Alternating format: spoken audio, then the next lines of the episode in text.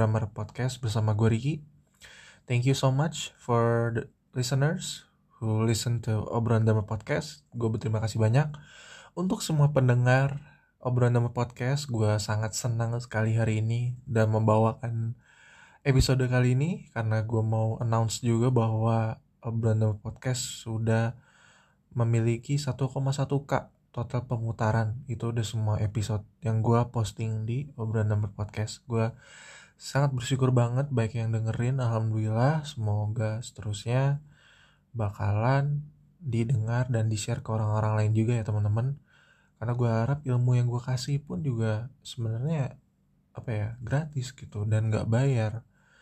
Itu semua juga demi kalian semua yang dengerin gitu. Dan mudah-mudahan jadi sosok drummer yang misalkan gue lihat tahu-tahu kalian pendengar setia podcast ini pada akhirnya gue ngerasa seneng bahwa itu memberikan dampak yang sangat bagus banget deh buat sekitar gue gitu gue bersyukur banget banyak uh, pendengarnya I'm very thankful for the listeners outside Indonesia too for listening to Obrolan Dawet Podcast. Thank you so much everybody, listeners from Indonesia or other countries. I'm very thankful for you guys to listen to my podcast. Hopefully, it is benefit for all of you who are listening to my podcast. The knowledge, the the grind, the grinding for um, achieving this knowledge of drumming. Hopefully, it is benefit and gives a lot of positive impact for you guys. I'm very proud of you, all of you, man. I'm very proud. Ya, yeah.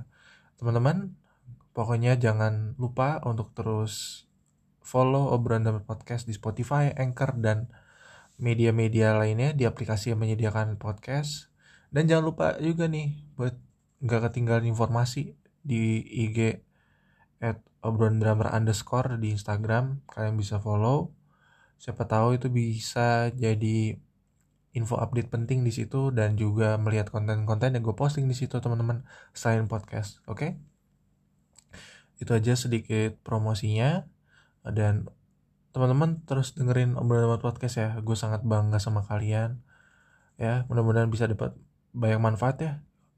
Gue sama hidup ini cuma pengen melihat diri gue nih berdampak buat orang lain. Mudah-mudahan yang ilmu gue juga kasih itu berdampak ke diri gue dan mengejar impian gue sebagai sosok drummer yang gue pengen teman-teman. Oke uh, itu sedikit intermezzo dari gue jadi uh, untuk hari ini gue bakal bahas sesuatu yang unik banget sih buat temen-temen.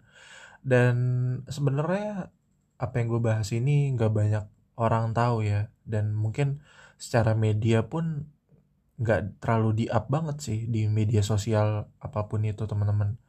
Jadi gue bakalan menceritakan suatu peristiwa yang ini bisa jadi pelajaran buat kalian semua ya teman-teman jadi gue harap kalian mendengarkan ini sampai habis gue ngomong gue harap sih ini menjadi pelajaran buat kalian ya buat drummer ataupun musisi lain juga bisa melihat sih dari sisi cerita ini gitu loh yang bakal gue sharing ke kalian. Oke okay. uh, eh, mungkin gue sedikit izin ya teman-teman gue pengen sambil minum ya biar santai juga. Kalian kalau dengerin podcast ini sambil makan mau sambil minum juga santai aja. Gue pun juga bakal ngerasain apa yang kalian rasain juga kayak chill ngobrol bareng nongkrong ya gak sih tapi bedanya kalian yang mendengarkan apa yang gue ada posting jadi kalian tinggal dengerin oke okay? uh, eh, sebentar dulu guys sambil minum dulu hmm ah. oke okay. jadi mungkin kalian gak banyak dengar ya bahwa ini terjadi ke idola gue banget ya drum hero sebutannya ya bisa dibilang kalau orang-orang luar negeri tuh drummer di luar bilangnya drum hero gue gitu-gitu. Ya ini jatuh kepada idola gue dan jadi ceritanya uh, suatu tragedi yang sebenarnya nggak pantut nggak patut dicontoh sih teman-teman. Ya idola gue drum hero salah satunya adalah Mike Mitchell atau Michael Mitchell yang berasal dari Dallas Texas ya dia adalah drummer yang bisa dibilang drummer yang banyak prestasi banyak hal yang diraih sama dia di usia yang muda banget ya teman-teman. Gue di situ uh, kecewa sih sebenarnya ya agak kecewa. Ya tapi jangan beranggapan yang lain dulu ya guys karena ini baru opening. Jadi Mike Mitchell ini dia mempunyai skill yang bisa dibilang wah keren banget deh guys gitu kalian cek deh di YouTube ataupun Instagram media uh, dia sebutannya sih itu Black Dynamite kalian bisa cek.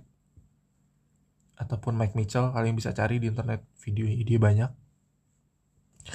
Dan dia salah satu drummer muda ya yang sudah banyak fansnya banyak yang mengidolakan dia.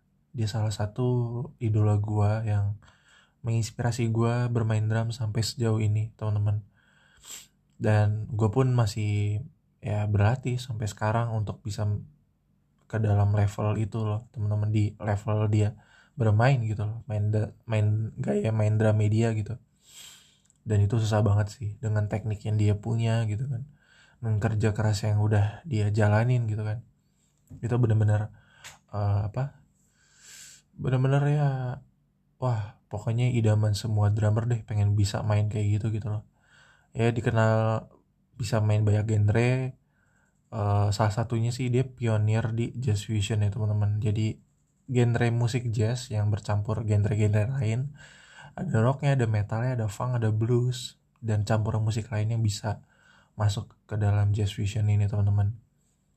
Ya jadi suatu ketika kejadian ini berawal pada saat sebuah band bernama Winterfall dari Amerika bergenre metal. Ya teman-teman. Bergenre metal uh, mencari drummer ya. Drummer aslinya itu sedang mengalami masalah visa. Jadi dia drummernya ini uh, setahu gue waktu pas dengar kejadiannya drummernya tinggal di luar negeri nggak di Amerika.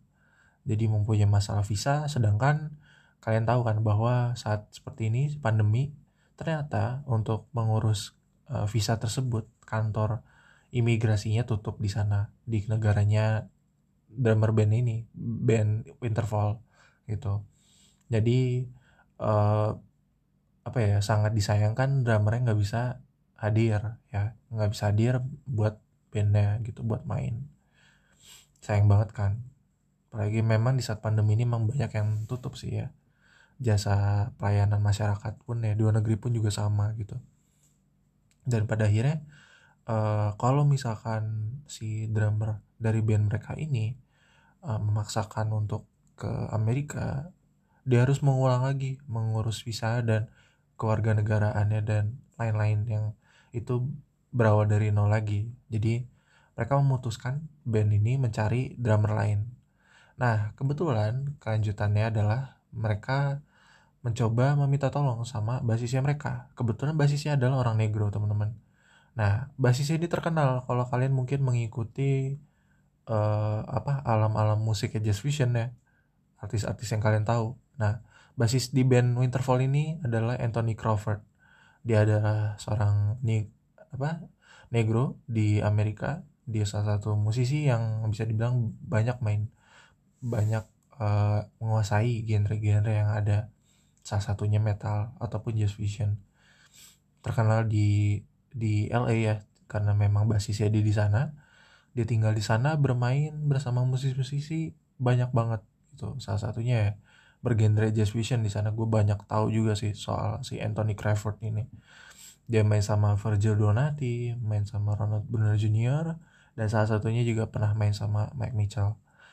Jadi uh, bisa dibilang Anthony Crawford ini mempunyai banyak kenalan karena dia per, apa ya bisa dibilang reguleran di sebuah klub jazz di LA yang bernama Big Potato. Di sana kalian mungkin kalau tinggal di Amerika atau mungkin di Indonesia penasaran jazz club kayak apa sih?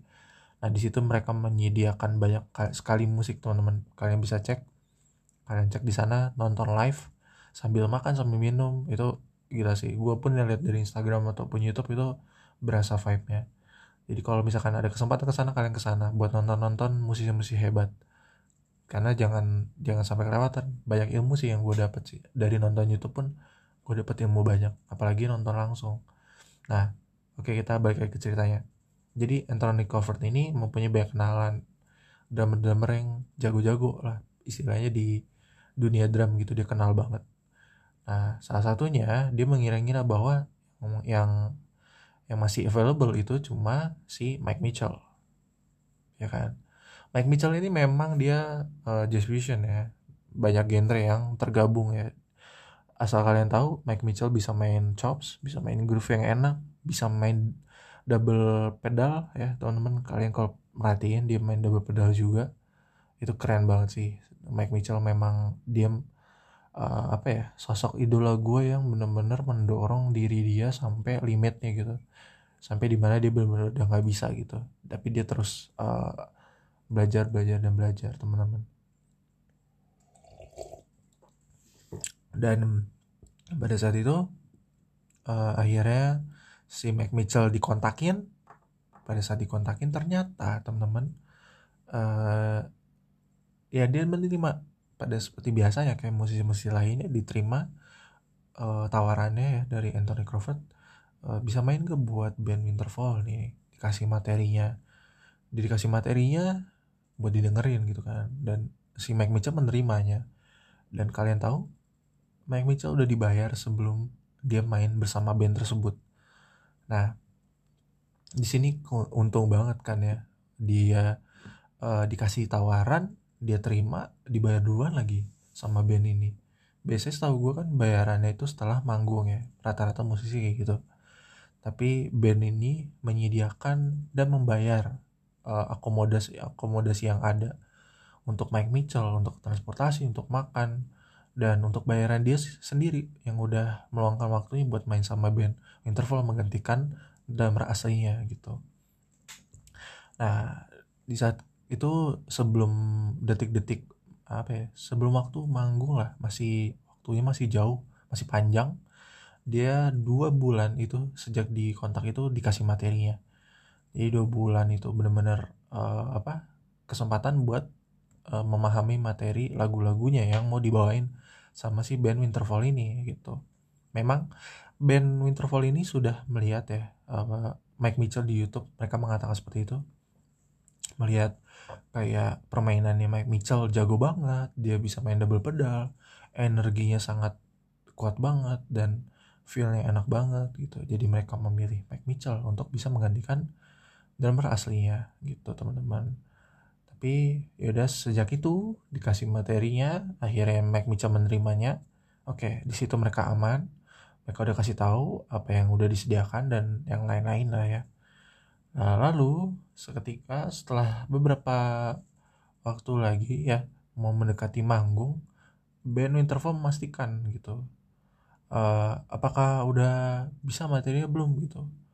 Uh, bisa bisa iya gitu kata Mike Mitchell. Dan dia berusaha untuk uh, bilang kayak ya nanti uh, gue latihan lagi di rumah buat dengerin lagi gue coba-coba lagi ngulik-ngulik lagi gitu kan. Ya dia terusin ngulik gitu kan uh, dia cuma ngomong gitu sih depan vokalisnya gitu. Di saat itu sih ya nggak tahu siapa yang nelfon ya tapi band Winterfall menyatakan seperti itu gitu. Vokalis uh, bandnya menceritakan kejadian ini teman-teman. Nah terus uh, Mike Mitchell mengiyakan dan apa namanya bilang aman aman uh, bakal dilatihin kok bla bla bla gitu. Pokoknya dia cuman iya dan membuat si apa uh, band Winterfall ini apa jadi nyaman ya kayak oh ya udah aman gitu udah aman dia bisa latihan gitu. Oke. Terus selang beberapa waktu kemudian akhirnya mereka mencoba untuk latihan. Nah latihan lah tuh mereka. Waktu itu Mike Mitchell datang pakai headset. Pakai headset baru datang kayak orang baru masuk studio. Dan waktu gue tahu pemberitaan ini memang rata-rata musisi uh, Niger ataupun Negro ya teman-teman yang memang udah berdarah da berdarah dari apa ya kental dari gereja yang udah budaya mereka yang udah kental banget ya. Dengan mereka yang apa tumbuh di musik-musik gereja memang seperti itu mentalitinya. Kayak mereka dengerin lagunya di deket-deket uh, pas mau latihan. Terus juga memainkannya ya secara spontan gitu pasti ada beberapa hal sih yang udah di planning ya. Nah memang untuk uh, apa ya yang udah beranjak dari lingkungan gereja tuh ada beda banget sih. Terutama memang yang dari black community gitu teman-teman. Dari komunitas apa dari masyarakat masyarakat Niger di Amerika sana yang bertumbuh dari gereja gitu. Memang uh, Mike Mitchell datang pada saat itu pakai headset dan mendengarkan materinya tapi di situ pada saat dicoba ternyata uh, band itu interval ini berekspektasi yang uh, apa ya yang mereka inginkan itu jadi gagal pas Mike Mitchell nyobain main. Di situ mereka kaget kok mainnya kayak begini? gitu. Soalnya memang improvisasi semua gitu. Menganggap waktu itu mereka menyatakan kayak si Mike Mitchell main kayak ACDC gitu. Band yang cuma main kayak rock gitu. Nah makanya itu mereka kaget dengan ekspektasi yang sudah ditaruh besar banget ke Mike Mitchell gitu. Dan kebetulan juga pada saat itu Mike Mitchell masih menikmati gitu. Tapi pada akhirnya uh, memutuskan untuk uh, selesaiin latihannya dan ngobrol vokalisnya sama si Mike Mitchell atau kurang gue kurang tahu ya. Pokoknya mereka bilang mereka ngobrol atau mereka uh, vokalisnya doang berdua gitu. Yang uh, ngobrol bareng terkait dengan apa yang udah dilakuin Mike Mitchell gitu. Ya setelah itu berselang waktu lagi. Setelah uh, pas sesi latihan itu udah berlalu beberapa waktu kemudian ditanya lagi dia si Mike Mitchell ditanya lagi dipastiin lagi uh, lu udah siap belum bro? Udah digulik belum materi lagu dari kita? gitu. Terus uh, Mike Mitchell bilang iya udah udah kok. Ini tinggal gue dengerin lagi bla bla bla bla. Gue bakal sambil dengerin gue masih coba mahamin tapi gue lagi ada cara ini bla dengan alasannya dia. Dan pada akhirnya udah mau dekat di festival ya hari H festival. Si apa band Winterfall ini teman-teman mereka merasa aneh ya. Merasa aneh bahwa si Mike Mitchell uh, kayak kok ini nggak menghasilkan apa-apa ya dari kemarin-kemarin latihan gitu. Pokoknya dari beberapa saat waktu itu mereka udah coba latihan tapi kayak begitu gitu. Kayak nggak ada hasilnya dan kepastiannya kurang ada gitu teman-teman. Cuman bilang iya dan iya iya iya gitu. Dan pada akhirnya di hari yang benar-benar mendekati festival, mereka mengetahui nonton Mike Mitchell akhirnya di Big Potato Jazz Club di LA. Dan pada saat itu memang uh, Mike Mitchell lagi sibuk banget kan gitu. Jadi mereka sekalian mampir dan melihat Mike Mitchell secara langsung teman-teman. Dia non mereka nonton tuh bandnya Winter uh, Winterfall band ini nonton uh, si Mike Mitchell lagi tampil dengan band band pribadinya dia di situ dengan teman-temannya dan mereka band Interval ngeliat wah keren banget nih gokil mainnya gitu gitu bla bla bla bla tapi di sisi lain mereka juga melihat bahwa kok dia nggak latihan gitu. Dia nggak latihan tapi di situ dia benar-benar nikmatin manggungnya dia. Sampai-sampai band Winterfall ini mungutin dana gitu dari uh, Big Potato Jazz gitu depan pintu jazz clubnya tersebut gitu teman-teman buat bantu mereka uh, dalam akomodasi akomodasi lain dalam uh, mereka mau mengisi festival tersebut dia yang dia akan datang itu. Di keesokan harinya teman-teman. Jadi mereka sambil ngumpulin dana yang nggak seberapa ngumpulin ngumpulin buat akomodasi akomodasi akomodasi lainnya gitu. Buat bantu Mike Mitchell juga di saat itu yang mau tampil di Big Potato Jazz gitu. Jadi, jadi mereka bayar ke interval band. Kalau nggak sayang gue tangkap seperti itu ya teman-teman. Dan akhirnya uh, mereka selesai Black Dynamite apa? Mike Mitchell selesai Black atau Black Dynamite ya. Dipanggil Black Dynamite. Nah, terus diselesai uh, apa? Selesai manggung. Nah selesai manggung band Winterfall personil-personil ini melihat Mike Mitchell. Mereka mencobanya apa? Tapi Mike Mitchell melihat mereka duluan gitu. Tapi di, si Mike Mitchell nggak kayak nggak kenal sama sekali dengan band Winterfall. Padahal mereka udah komunikasi gitu. Di situ mereka heran kok dia nggak nyapa kita? gitu. Dan dia main di sini main apa main main manggung untuk untuk diri dia gitu. Dan di, mereka kaget banget sih band Winterfall ini. Kayak di situ udah Mike Mitchell nggak ngeliat pura-pura nggak tahu bukan pura-pura nggak tahu sih kayak seolah-olah nggak tahu mereka tuh siapa gitu. Padahal udah kontakan sama mereka sebelum-sebelumnya udah pernah latihan bareng udah pernah tatap muka.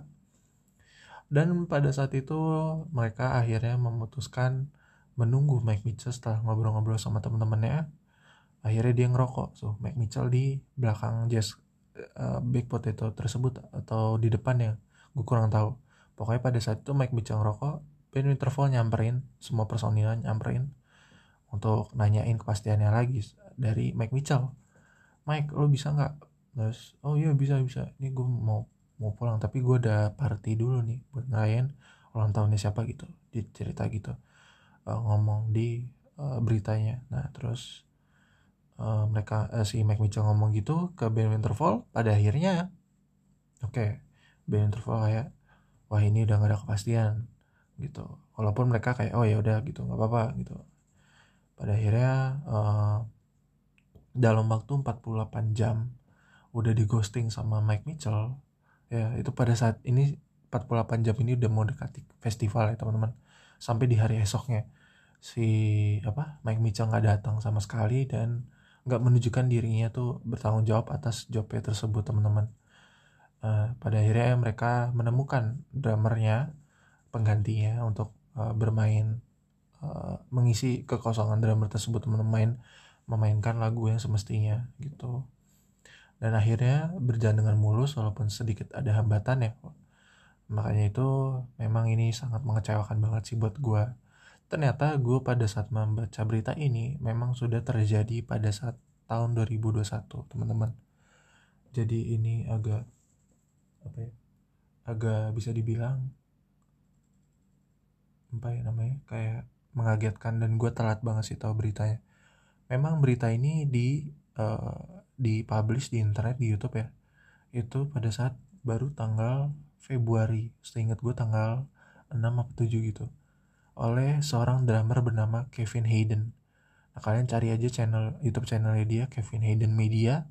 Buat kalian yang ngerti bahasa Inggris gue gue merekomendasi kalian untuk menonton. Dia banyak kasih berita. Yang kebetulan ini berita mau gue up ke drummer-drummer Indonesia. Siapa tahu ini bisa menjadi pelajaran bahwa Mike Mitchell ini menjadi contoh buat kita bahwa dia nggak bertanggung jawab atas uh, job yang dikasih gitu. Dan ini bisa jadi mengecewakan banyak orang, udah menghabiskan banyak duit ya buat akomodasi akomodasi lain ya, apalagi ini mau ngisi festival gitu. Nah makanya ini bisa jadi pelajaran nih buat para drummer untuk bisa menjaga uh, attitude-nya, bisa menjaga tanggung jawabnya sebagai musisi untuk mengisi uh, job tersebut teman-teman ya memang sih kita memiliki pribadi uh, apa memiliki pribadi di mana mempunyai goals goals tersendiri atau cita-cita yang pengen diraih teman-teman. Tapi kita harus ingat bahwa kalau sudah di hire sama orang atau disewa sama orang kita harus bisa memberikan yang terbaik. Setidaknya tanggung jawab atau menjaga attitude dalam bermain band gitu. Apalagi soal kepastian dan bermain drum nih ngisi atau enggak gitu. Tambah lagi dilatih atau enggak gitu Nah makanya ini teman-teman untuk memastikan diri kalian untuk yang mungkin mau terjun di dalam uh, dunia industri musik beneran ya, nah kalian coba refleks diri kalian dari sekarang dengerin dari episode ini yang gue ceritain. Apakah kalian mau melakukan seperti itu gitu? Pokoknya uh, jangan sampai deh gue nyaranin buat teman-teman yang uh, mau profesional di industri musik gitu tetap kalian bisa menunjukkan diri kalian sendiri seperti apa. Rasa kalian apa karakteristik kalian bermain drum itu seperti apa atau instrumen lainnya kalian tunjukkan. Tapi kalian harus ingat bahwa ketika kalian di disewa diajak bekerja sama untuk mengisi tanggung jawab tersebut kalian harus menuhi dan memberikan yang terbaik gitu. Karena kita mau dihormati dan terus untuk bisa ya bisa mencari duit kan gitu atau bisa mau mau bisa bermain musik seterusnya gitu. Kalau kita nggak bisa jaga itu nanti seterusnya nggak bisa gitu. Kalaupun kalian memang nggak mau main sama musik lain ya it's fine gitu. Dan ini memang kembali ke diri kalian masing-masing. Apakah kalian ben yang benar-benar mau masuk industri musik profesional atau mau sekedar main-main aja gitu. Dan ini gue membalikan ke kalian sendiri masing-masing kalian enaknya seperti apa. Tapi ini pelajaran buat kita semua bahwa untuk uh, ketika kita diberi tanggung jawab itu jangan sampai dilepas teman-teman. Nah memang idola gue salah satu Mike Mitchell Ronald Brunner Sherrick Tucker rata-rata drummer-drummer seperti itu. Yang gue tahu dari uh, media ya dari Kevin Made Hayden pun sendiri ataupun pada saat itu gue pernah mendengar dari mana gitu bahwa memang mereka terinfluence oleh yang namanya narkoba teman-teman. Memang di sana uh, ilegal eh ilegal lagi legal di sana. Untuk bisa mengonsumsi ganja rokok dengan ganja itu ilegal teman eh ilegal lagi. Legal teman-teman.